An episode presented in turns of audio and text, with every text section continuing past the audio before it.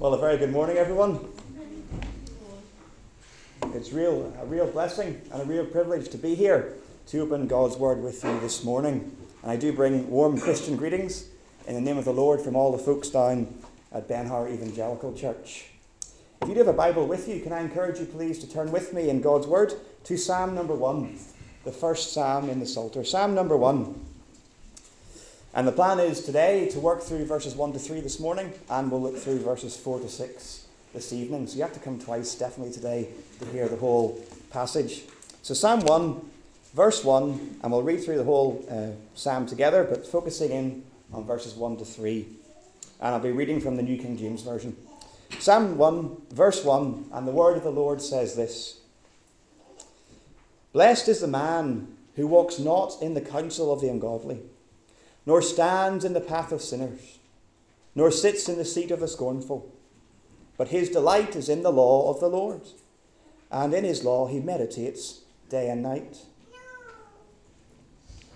He should be like a tree planted by the rivers of water, that brings forth its fruit in its season, whose leaf also shall not wither, and whatever he does shall prosper.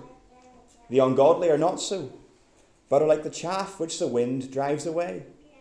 Therefore, the ungodly shall not stand in the judgment, nor sinners in the congregation of the righteous. For the Lord knows the way of the righteous, but the way of the ungodly shall perish. Amen. Amen. And we do ask the Lord's blessing on the public reading of His word. Well, let's just pray together as we come to the exposition of God's word. Let's pray. Dear Lord, our gracious and loving Heavenly Father, we do thank you and praise you this morning that we can gather around your precious truth. Lord, these words we've just been reading, these words that we come to think about just now, they're not just any old words, they're your words, the words of the living God. Oh Lord, we thank you that we have our Bibles open in front of us. We pray just now, Lord, that you'll speak to us, that you'll refresh our hearts with the truth of your word. Lord, please remove any distractions we may be facing, any trials, tribulations that are in the back of our minds from our busy weeks. Shut us in now, Lord, with yourself, and help us to learn from you that we may leave this place rejoicing, praising, and glorifying you, knowing that it was good to be in the house of the Lord. It was good to be in your presence. It was good to meet with each other, but it was even more good to praise you and to glorify you. Lord, we thank you now for your word. Speak to us, Father. Help us, encourage us, but challenge and convict us as well. We ask these things all in the precious name of our Saviour, the Lord Jesus Christ. And for his sake we pray. Amen. Amen. Amen.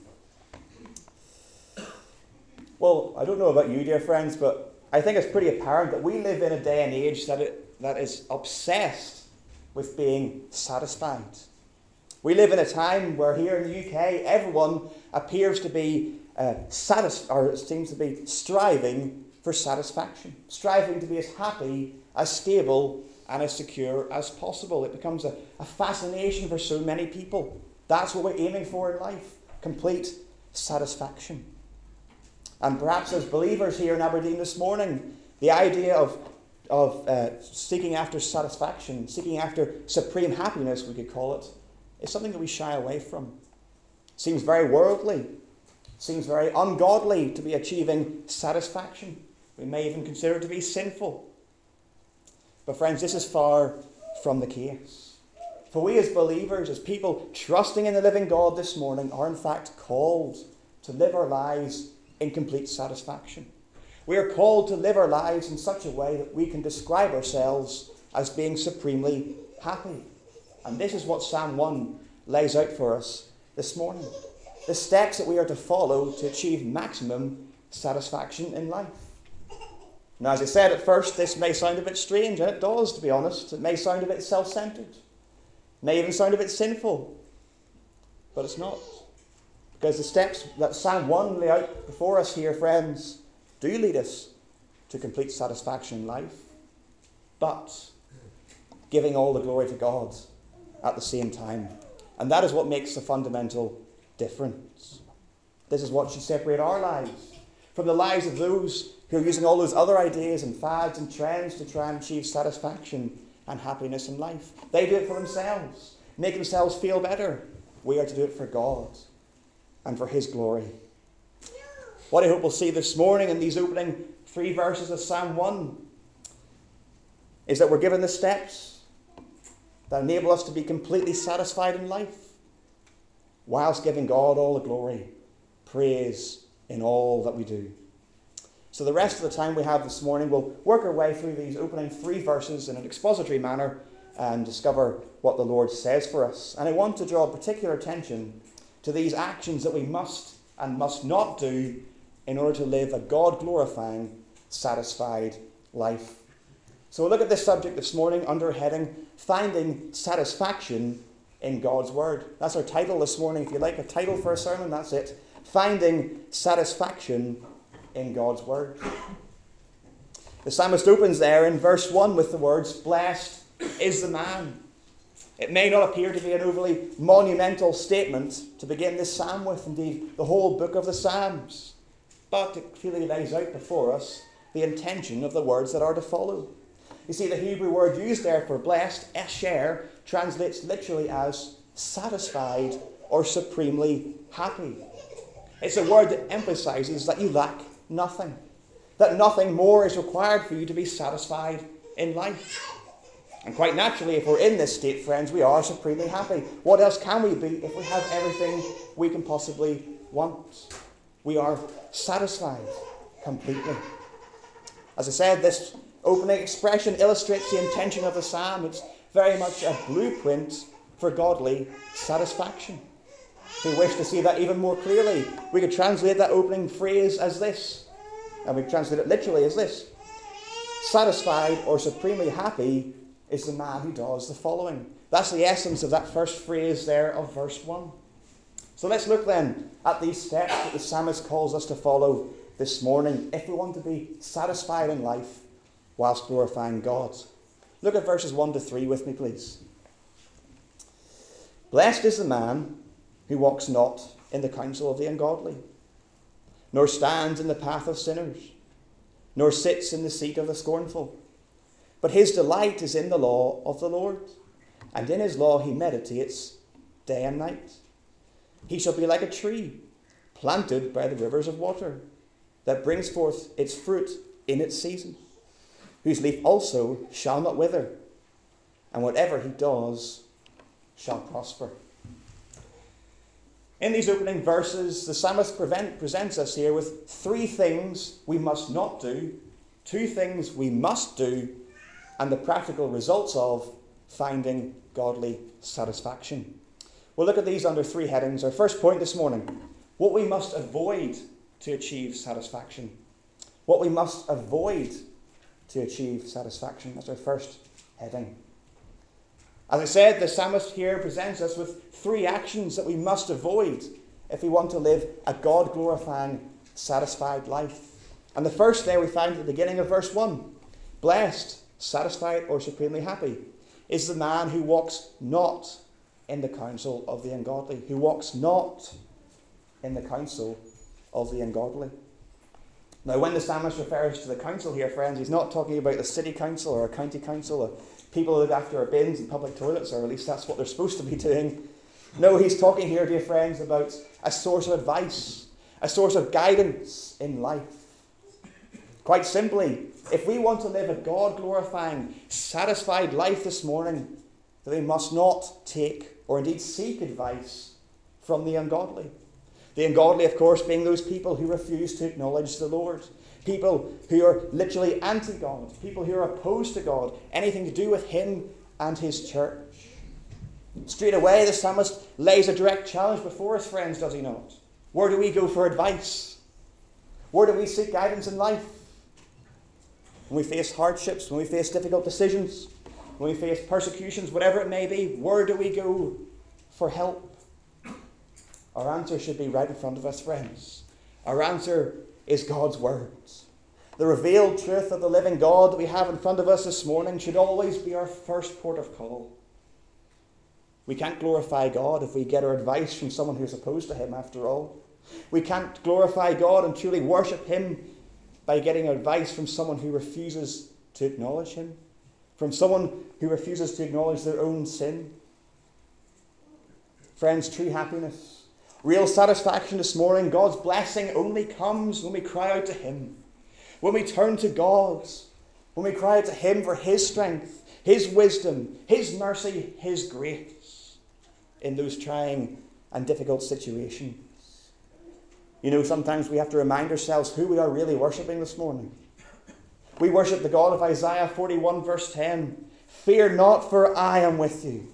Be not dismayed, for I am your God. I will strengthen you. Yes, I will help you. I will uphold you with my righteous right hand. Friends, God and His revealed word is our counsel this morning. He is the source of our advice, the source of our guidance in life. Let's turn to Him. Let's cling to the Lord, dear friends, for He is with us. He is for us. And He knows exactly what we need each and every time. Why would He go anywhere else but to a loving, living God like that? That's the psalmist's opening point in a nutshell. If you want to be satisfied in life this morning, friends, then run to God. Turn to God. Run to the one who knows what's best for you. Seek advice in His Word. It's there for us to glean from, it's there for us to learn from, and it's there for us to seek refuge in. When we're in distress, seek counsel from God, the one who loves you, the one who has saved you by His grace. Run to God, cling to Him. Blessed is the man who walks not in the counsel of the ungodly. The second action, then, that the psalmist tells us that we must avoid if we want to live a God glorifying, satisfied life is that we must not continue to live in our former sinful ways. Look there at verse 1 again with me, please. Nor stands in the path of sinners. Again, we're given a clear instruction do not stand in the path of sinners. If we look at that word stand there in the Hebrew, we can see it translates as to confirm or to remain. Likewise, Hebrew also adds emphasis there to the word path. It means the manner of or the lifestyle of. Quite simply, the psalmist here is calling us not to remain in the lifestyle of a sinner, not to continue to live as those who do not accept the Lord as our Saviour and Redeemer. The next step to true happiness, to complete satisfaction in life this morning, dear friends, is not to live as a sinner, but rather it is to live for Christ. To live to honour and praise the Lord in all that we do. To give Him glory daily for His amazing grace in our lives. Not to pretend that it never happened. Not to just carry on living as we once did, trying to cover it up and living as the world wants us to. No, friends, this morning, if we're trusting in Christ, we are to live for Him. We are to live on the path of godliness. The challenge, once again, is fundamentally clear. Do we live differently because we are saved? Can our family, can our friends, can our neighbours see a Christ honouring distinction in our lives? Or do we just live like they do? It's a real challenge, friends. Do we stand in the way of sinners? Do we continue to stand in the way of sinners? Or do we stand, do we live in the way of godliness? Romans 12, verse 2. Do not be conformed to this world, but be transformed by the renewing of your mind, that you may prove what is that good and acceptable and perfect will of God. Friends, this morning we need to be living a transformed life. A life changed by the grace of God. We put away those old things. We put away our old life and its sins. We stand and we live for Christ and for His glory. Why do we live for Him? Because we've been bought by Him, friends. If you're trusting in Christ this morning, you belong to Him. He paid for you by His own blood. That's why we live for Him. We belong to Him. We cling to Him. It's for living a life of praise to the Lord that blessing comes. It's by living a life that honours Christ in all that we do that the Lord honours us in response. And we will be supremely happy. We will be satisfied knowing that we're praising the Lord. Let's not be continuing in our old sinful ways, but instead let's live for God, live for Christ, live for His glory. How do we do this? By living according to God's instructions living according to God's word, but we'll come back to that in our second point. Blessed, satisfied, or supremely happy is the man who walks not in the counsel of the ungodly, nor stands in the way of sinners. Moving on, then, the psalmist provides us here with the third action we must avoid in order to be satisfied, and it's this we must not be associated with the scornful. We see that there at the end of verse 1. Nor sits in the seat of the scornful. Now, the word scornful there simply means those who treat God with contempt, those who feel that God is beneath them, that He's not worth paying attention to, that He's worthless, perhaps even pointless. We have a further example of figurative language there as well, friends. To sit in the seat of the scornful literally means to be or to live in the dwelling place or the way of the scornful. The silence is clear again. If we want to live a God glorifying, happy life this morning, we cannot live in the same way as those who disregard the Lord. Putting it simply, we cannot be like those who believe God is worthless. We cannot live our lives in the same way as those who think God is pointless. So there is to be a distinction in our lives, a difference in the way we live compared to our unsaved family members, our unbelieving work colleagues. Unlike the scornful who think less of God, we are to think and make much of God. And our daily lives are full of ways in which we can do that. So many practical ways we can live in a distinctive way. Not laughing at a joke that takes the Lord's name in vain. Doesn't sound like an overly big distinction, but yet it is and one that glorifies God. If you go to the barber's tomorrow morning, or if you meet up with a friend for coffee and they ask you, What did you get up to at the weekend? Do we make much of God by telling them what we did on the Lord's Day? We went to church. We learned such and such. We discussed such and such over fellowship. Or perhaps when we're asked that question, we automatically talk about Saturday. Football match we went to, the takeaway we had, the movie we watched, so many different things we can answer that question to. It's not an overly monumental distinction, perhaps, but it is. And it's one that glorifies the Lord. Do we prioritize Christ? Even in the response to our questions, we can put Him first and glorify Him. Galatians 1, verse 10 really does offer us a challenge, us, a challenge this morning when it comes to separating our lives from those who treat God with contempt. It says this For do I now persuade men or God? Do I seek to please men? If I still pleased men, I would not be a servant of Christ. If you're a believer this morning, dear friends, if you're trusting in the Lord Jesus Christ as your Saviour today, are you living for Him? Are you living as a servant of Christ? Are you living distinct from the way of the scornful, distinct from the way of the world? If you are, friends, then rejoice. If you are living for Christ, dear friends, then rejoice, for the Lord honours those who honour him. It's through living our lives for God that blessing comes. It's by making sure that everything we do honours God that we can be sure that we are not sitting in the seat of the scornful. Blessed, satisfied, or supremely happy is the man who walks not in the counsel of the ungodly, nor stands in the path of sinners, nor sits in the seat of the scornful. Three actions we must avoid if we wish to be satisfied and supremely happy in life. Don't go to the world for guidance or advice. Seek it here in God's Word. Don't continue to live in sin as you once did, but rather live a transformed life. Finally, live a life distinct from those who put God beneath them. Friends, this morning we've got so many reasons to put God first, so many reasons to honour God, so many reasons for us to rejoice in Christ this morning. So much for God to be honoured through. Let's praise Him. Let's put Him first. Let's live for Him and praise Him in all that we do. Well, having seen then these three actions that we must avoid, let's look then at the two actions that we must do in order to be satisfied in life. We'll look at these under our second heading this morning what we must do to achieve satisfaction. What we must do to achieve satisfaction. Look with me there at verse 2, please. Psalm 1, verse 2. But his delight is in the law of the Lord, and in his law he meditates day and night. The psalmist here has a change of tone. Unlike the three actions that we must avoid listed above there in verse 1, verse 2 consists of two critical actions that we must practice daily. Firstly, we must rejoice in God's revealed word.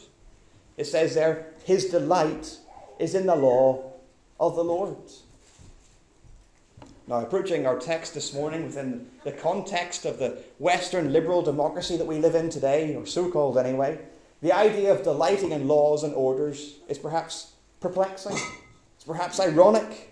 We're told, are we not, so many times these days to let nothing hold us back, that we can live as we like, we can have freedom to do what we want. For many people growing up in 21st century Scotland, the idea of rejoicing in laws and orders is perplexing, is confusing. But, friends, we need to step back for a moment and realize whose laws we are told to delight in, whose laws we are told to rejoice in. The psalmist calls us to rejoice in the laws of the Lord. We are to rejoice in the instructions of the living God, the one who made us, the one who has created us, the one who knows us best, and perhaps most importantly of all, the one who knows what's best for us. So, what then is this law? What is the law of the Lord? What are these instructions that we're called to delight in, to rejoice in? Well, the law of the Lord, these instructions, these precepts are simply what the Lord has commanded us to live our lives by. They are the means by which the Lord has told us to conduct ourselves. Quite simply, it is the Word of God. God's law is the Bible, it is His revealed Word. It's as simple as that. The law of the Lord is the truth that we have in front of us this morning. And of course, we have clear cut and explicit instructions within God's Word. We can think of the Ten Commandments or the Beatitudes, examples of how we have to live our lives. These are the laws set out for us to follow in order to truly live for God, in order to truly glorify Him in all that we do. They are instructions for life, prescribed by the Lord for our good and His glory. Psalm 119, verse 11, explains to us why the Lord has so graciously given us His word and His law. It says this Your word I have hidden in my heart, that I might not sin against you. Dear friends, we're given the law this morning, God's word this morning, that we might grow in godliness, grow in our sanctification, and live to serve the Lord better every day. Therefore, we can delight in God's word. We can rejoice in the law of the Lord this morning because it enables us to live as God wants us to. It causes us to glorify God more and more. It increases our love for Him. It causes us to focus less on ourselves, and more on God and the grace that He has shown to us. It draws us closer to Him. But God's Word, of course, has an immense practical impact on our lives, does it not? It causes us to be better witnesses better evangelists, better parents, better husbands, better wives, better children, and so on, and so many different practical levels. The word of the Lord is there to help us, to encourage us, to guide us, to build us up, and also to challenge us when we drift away from it. Dear friends, what else can we do but to delight in it? As I've already mentioned, we have God's word, yes, primarily for His glory, but also for our good. Obeying God's word helps us to flourish in our Christian lives. It helps us to increase in our Christlikeness. It helps us to grow in godliness and to develop in our sanctification. John 17, verse 17 Sanctify them through your truth. Your word is truth.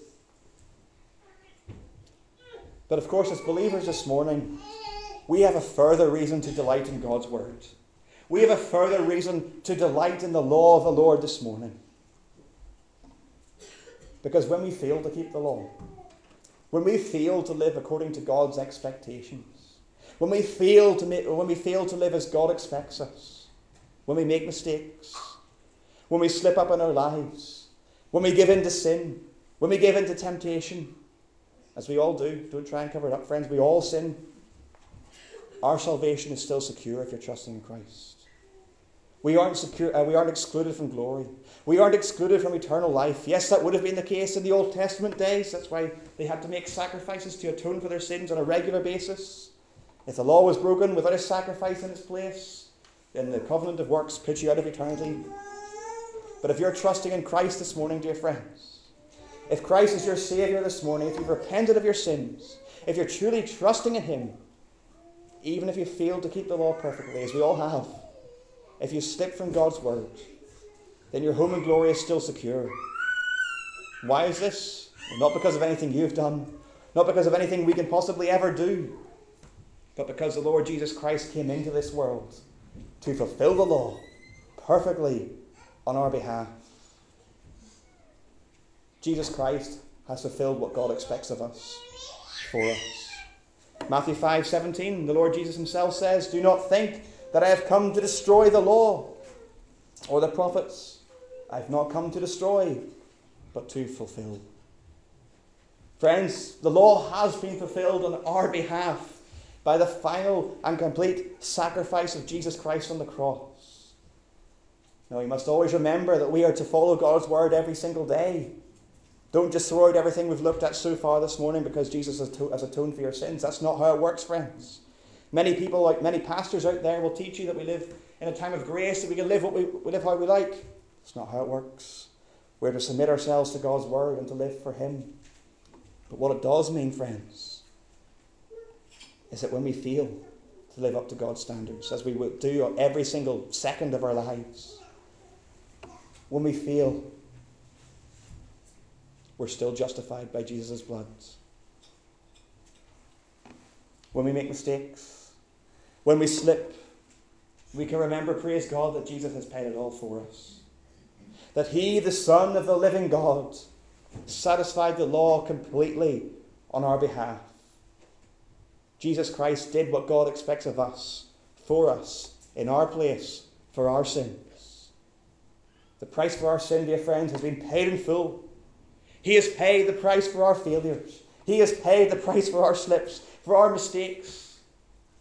When we slip from God's instructions, when we momentarily slide back into sin, we can be assured this morning, we can be encouraged this morning that Christ has paid it all.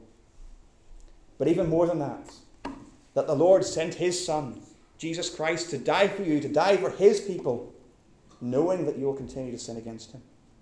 He died for you knowing all the sins you have made, knowing all the sins you will continue to make. But that's God's grace. That's God's amazing love for his people, that he would save us whilst we were yet sinners, as Romans says. So we can additionally delight in the law of the Lord this morning, friends, for it shines a spotlight on God's grace, does it not? That's what the law highlights for us. It shows us just how much we have failed, how much we continue to fail, but yet how much Jesus has succeeded on our behalf. That's how we delight in the law. That's how we delight in God's word. It reminds us just how much Jesus has done for us on the cross, how he satisfied the law completely. He paid the price for our failure completely. What amazing grace, friends. What an amazing God we have this morning that he would send his son to die for us.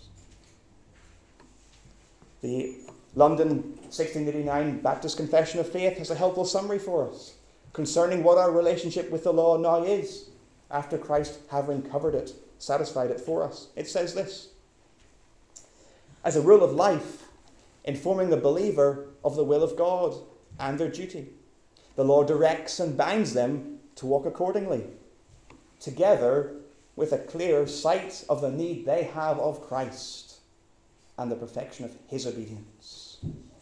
Let me repeat that last bit. The law reminds us of a clearer sight of the need we have of Christ and the perfection of his obedience. How do we delight in the law of the Lord? We rejoice for it reminds us so clearly of God's saving grace in our lives, of the place Christ took for us, and our need to respond by living to serve and glorify Him in all that we do for we belong to him. For we were bought, dear friends, by a very precious price the blood of the Lord Jesus Christ himself. The law reminds us what we've been saved from, but more importantly, who we have been saved by. and what it took to satisfy the law, the blood of the Lord Jesus Christ, his perfection, his obedience, friends, is what has saved us. His perfection is what gives us access to glory and eternal life. None of our works, nothing we could possibly ever do. It's all to do with the Lord, all to do with Christ. That's what the law points out to us. Every single time we read God's word, it reminds us of the cross. It reminds us of what Christ has done for us. What else can we do but to delight in it, friends? And to seek always to live by it for God's glory. Now, coming back to our main point then, how does this make us satisfied? How does this make us supremely happy in life? Well, the word of the Lord, the word of God tells us, it proclaims to us so clearly that if we have Christ in our lives, dear friends, if Christ, if we know Christ has fulfilled the law on our behalf as people trusting in Him, what else can we be but satisfied? What else can we be but supremely happy this morning? If we're trusting in the Lord Jesus Christ as our Saviour, if we have the atoning blood of Christ covering us this morning, then we are satisfied in life, and that is a fact. For if we have Jesus in our lives, nothing else matters, friends. Compared to having experienced the grace of God, everything else is worthless. The hymn writer puts it like this All I once held dear and built my life upon, all this world reveres and wars to own, all I once thought gain, I've counted loss, spent and worthless now compared to this, knowing you, Jesus. Knowing you, there is no greater thing. You're my all. You're the best. You're my joy, my righteousness. And I love you, Lord. Dear friends, what a perfect summary of finding satisfaction, of finding true happiness in Christ. Everything else is worthless compared to knowing Him. There's no better thing to be this morning, dear friends, than to trust in the Lord Jesus Christ. Because that's where we find true satisfaction and happiness in life. Supreme happiness can only be obtained by trusting in Christ and His finished work on the cross. So I pray you're doing that this morning. I pray that each and every one of us in this room is clinging to Christ. And if not, come and trust in Him, friends. Come to Christ, beg for forgiveness, call upon Him, and He will save you this morning. the law of the Lord, dear friends, is there for our good. It's there for God's glory, so let's live by it. Let's glorify God through our obedience to it. And let's delight in it. For it reminds us of God's grace in our lives. Blessed, satisfied, or supremely happy is the man whose delight is in the law of the Lord. But then there's, of course, this second action that we must practice daily if we want to be satisfied in life. And much more briefly, I promise you. Look there again at verse 2. And in his law he meditates day and night. The psalmist concludes verse 2 here by issuing us with an emphatic practical instruction to meditate on God's word day and night. And it's helpful that the word meditate is used there. Notice we're not told to simply look at God's word or to read God's word. No, we're called to meditate upon it.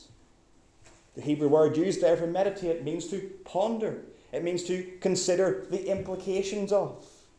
It's a word that implies a degree of study a degree of thinking. It's not something that's merely read, brushed over, and forgotten. So the psalmist calls us here, friends, to study, to ponder, to think upon the law of the Lord, to spend time soaking up God's words. When we read our Bibles, we are to spend time not just looking at the text, not just looking at nice stories as we might do with a novel or a newspaper and then putting it away on a shelf afterwards. No, friends.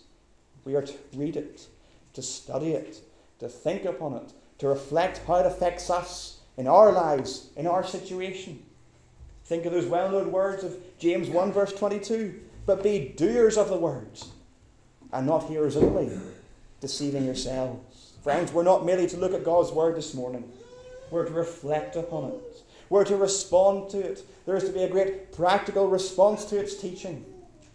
And so when we spend time in God's Word, let's make sure that it is exactly that time spent in God's Word, not just another tick box for the day. But, friends, there's another practical feature there in that text. The psalmist says, And in his law he meditates day and night. We're not only called to spend time thinking upon God's word once a year, once a month, once a week. No, we're called to do it regularly. Delighting in the law of the Lord is not something that we should be reducing to a one off occasion, perhaps on the Lord's Day or on a Wednesday evening. No, friends. It is to be a daily occurrence. If we want to be satisfied this morning, if we truly have a desire to be supremely happy in life this morning, that we need to be rejoicing in God's Word every single day of our lives. As I said a few moments ago, the law of the Lord reminds us of God's grace in our lives. It reminds us of our need, our reliance upon the precious blood of Jesus to satisfy us, to satisfy the law, sorry, on our behalf. Why would we not want to be reminded of that every single day? Why would we ever wish to reduce the reading of God's precious truth that reminds us of God's grace to once a month, once a week, once a year? Some people only go to church at Christmas time or Easter time.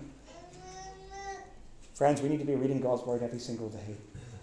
Now, let me be clear that Psalmist is not mandating that we read God's Word all day. And if we took the word day and night there literally, that's what we'd have to do. It's not an overly practical proposition. But what this figurative language does stress to us, and this is a mandate from God, I believe, is that we must spend time in God's Word every single day. Whether that be reading your Bible in the morning, setting you up right for the day, whether that be reading your Bible in the evening, praying to God, thanking Him for His help during the day, or at lunchtime, you can thank Him for the morning and the afternoon to come, or whether you do it all day, it's up to you, dear friends. But the fact is, the question is, are you doing it? Are you reading God's Word? Are you meditating upon God's precious truth every day? Let's make sure that we're doing it, friends. Let's make sure that we open our Bibles. That after this morning's service, our Bible is not just put on a shelf and left there until next Sunday. No, friends. Let's read God's Word. For when we read it, when we study it, when we spend time in the law of the Lord, we are reminded continually that we have everything because we have Christ. We are forgiven of our sins if we're trusting in Christ. We have an advocate with the Father. We have a future. We have a hope this morning. What more do we need to be satisfied in life? To be supremely happy in life than to have the precious truth of the living God open in front of us? It's there for us, dear friends, to learn from, to rejoice in, to praise God through, to live for God as He expects through. Let's read it, study it, and live by it. Blessed, satisfied, or supremely happy is the man whose delight is in the law of the Lord, and in his law he meditates day and night. Well, as we draw our time to close this morning, I want to very briefly consider these practical implications, the practical results of a man or woman or young person who delights in God's Word. Well, close under our third heading, final point this morning the results of godly satisfaction the results of godly satisfaction. We find that there down in verse 3. Look down at verse 3 with me, please. He shall be like a tree planted by the rivers of water that brings forth its fruit in its season, whose leaf also shall not wither, and whatever he does shall prosper. Having explained to us the actions that we must avoid, and the actions we must practice regularly to achieve God glorifying satisfaction in life. The psalmist draws the first half of the psalm to a close here in verse 3 by encouraging us with the practical results of someone who delights in God's word.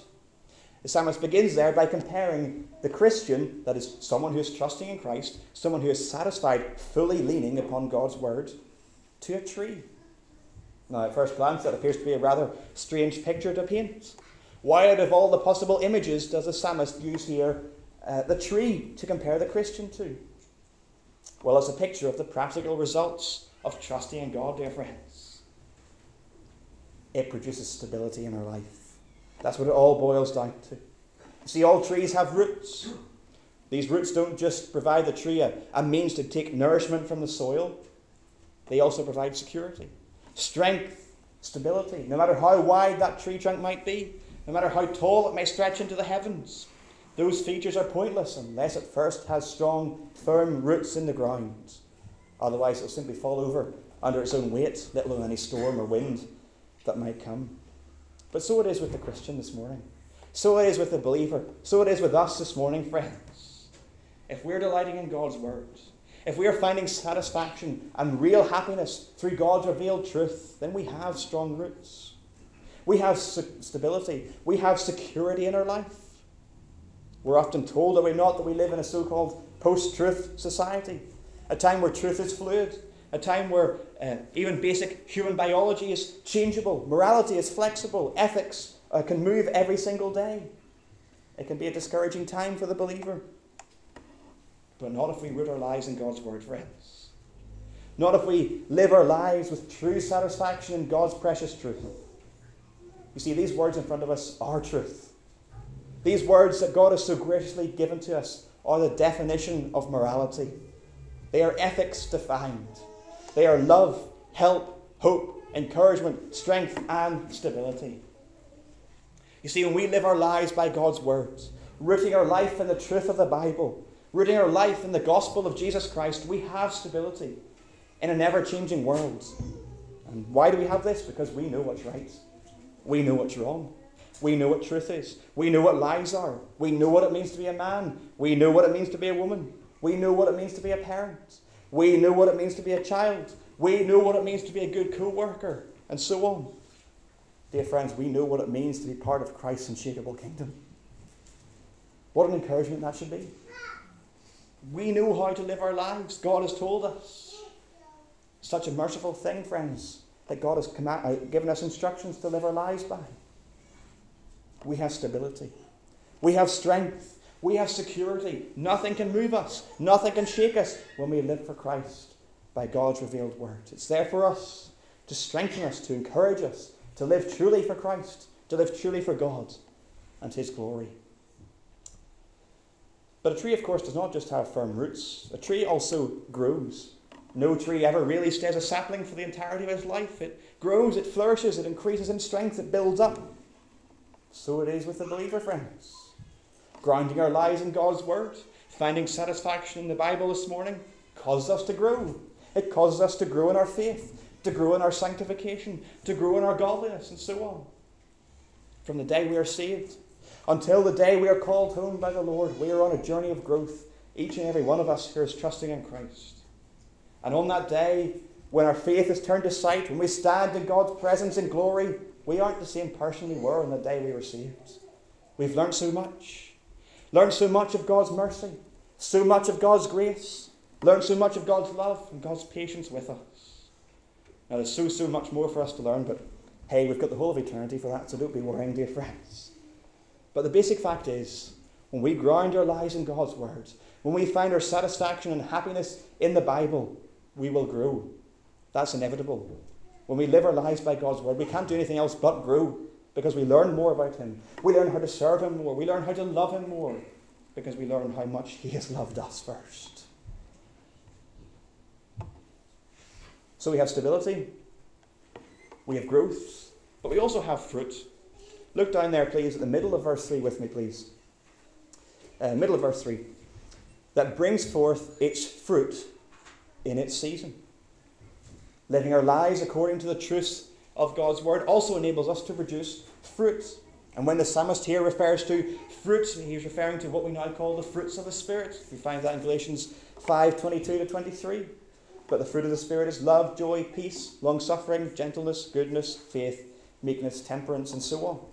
These are the practical characteristics of a man or woman or young person who delights in the law of the Lord. These are the results of someone who is trusting in Christ, someone who has rooted their life in the Bible. As I mentioned earlier, when we are saved, we are transformed by the grace of God.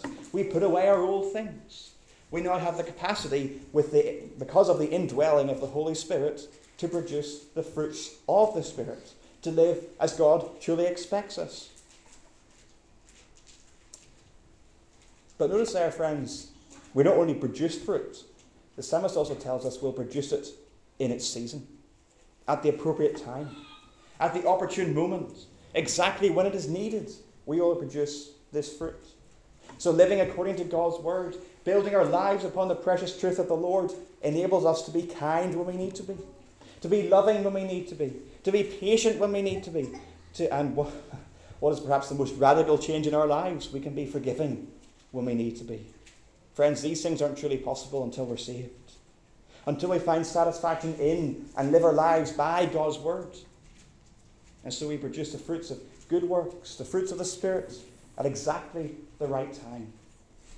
So we have stability, we have growth, we produce fruits, and very lastly, we prosper. Look at the end, the last line there, verse 3. Uh, verse 3, the very end. And whatever he does shall prosper. Now, let me be clear the psalmist is not legitimizing the so called prosperity gospel here. We're not being told that if we root our lives in God's word, that we'll somehow now get rich and healthy and good looking, better looking, we should say that way, to keep it, keep it safe. God's word never suggests any of those things at any point, dear friends. But what the psalmist is emphasizing here is soul prosperity. Our souls will grow, our faith will increase, our love for the Lord will grow and flourish and explode with rejoicing in God. And why does all this happen? Why do we grow in this way? Why do our souls increase? Why does our longing for God increase? Because when trials come, when heartaches come, when temptations and trials come, we cling to God more than we ever have done before. We throw our all upon Him. We praise God for His mercy. We praise God for His grace. We know God is with us. We know God is for us. And during those times, our souls, our faith, our trust in the Lord will do nothing but grow and increase and prosper and flourish. Dear friends, before us here in verse 3, we have four practical results, four blessings we receive when we trust in the Lord, when we find satisfaction in God's precious truth, when we live our lives rooted in that word. We have stability, security, and strength in an ever changing world. We grow in our faith, in our love for the Lord, in our sanctification, in our godliness. We produce the fruit of good works at exactly the right time. And in whatever we do, our souls will prosper, our faith is strengthened, and above all, God is glorified. Nothing else can happen, dear friends. If we're trusting in Christ, if we're trusting in Christ, building our lives in God's word, He will be glorified because He will be at the centre of everything that takes place. So, as we come to a close this morning, if you're here this morning, if you're looking for satisfaction in your life, if you're craving answers today, if you're looking for happiness, don't try all the fads and trends that people go on about in social media. Don't resort to so called daily affirmations or meditations, whatever these things people go on about. Don't buy into the idea that all you need to do is to believe in yourself, which doesn't really make sense anyway. Friend, if you're looking for happiness this morning, come and find Christ. Come and trust in the God of the Bible we've been looking at this morning. Instead, find real satisfaction, true happiness in the blood of the Lord Jesus Christ. This morning, don't leave this place without knowing that the only source of true happiness in life is knowing Christ and that He was crucified for you. You see, friends, unlike daily affirmations, which change, as the name suggests, daily, unlike fads and trends that will change on TikTok next week or Instagram next week, whatever happens, God's word remains constant. The law of the Lord we have in front of us remains unchanging. Because we have a Lord, we have a God, we worship a God who's the same yesterday, today, and forever. And because of that, we can cling to Him. Because of that, we can trust in Him. Because of that, we can live for Him, knowing that He is with us, He is for us, and He will bring us home to glory if we trust in Him. Oh, friend, Come and repent of your sins and trust in Christ if you're not doing so already. Accept Christ as your Saviour, and He will change your life. He'll change it completely, and you'll be truly satisfied knowing that Christ has paid it all for you. That's what the first half of Psalm 1 is all about. God's unchanging, precious words. Let's trust in it, dear friends. Let's praise God for it, and let's live our lives by it. Amen.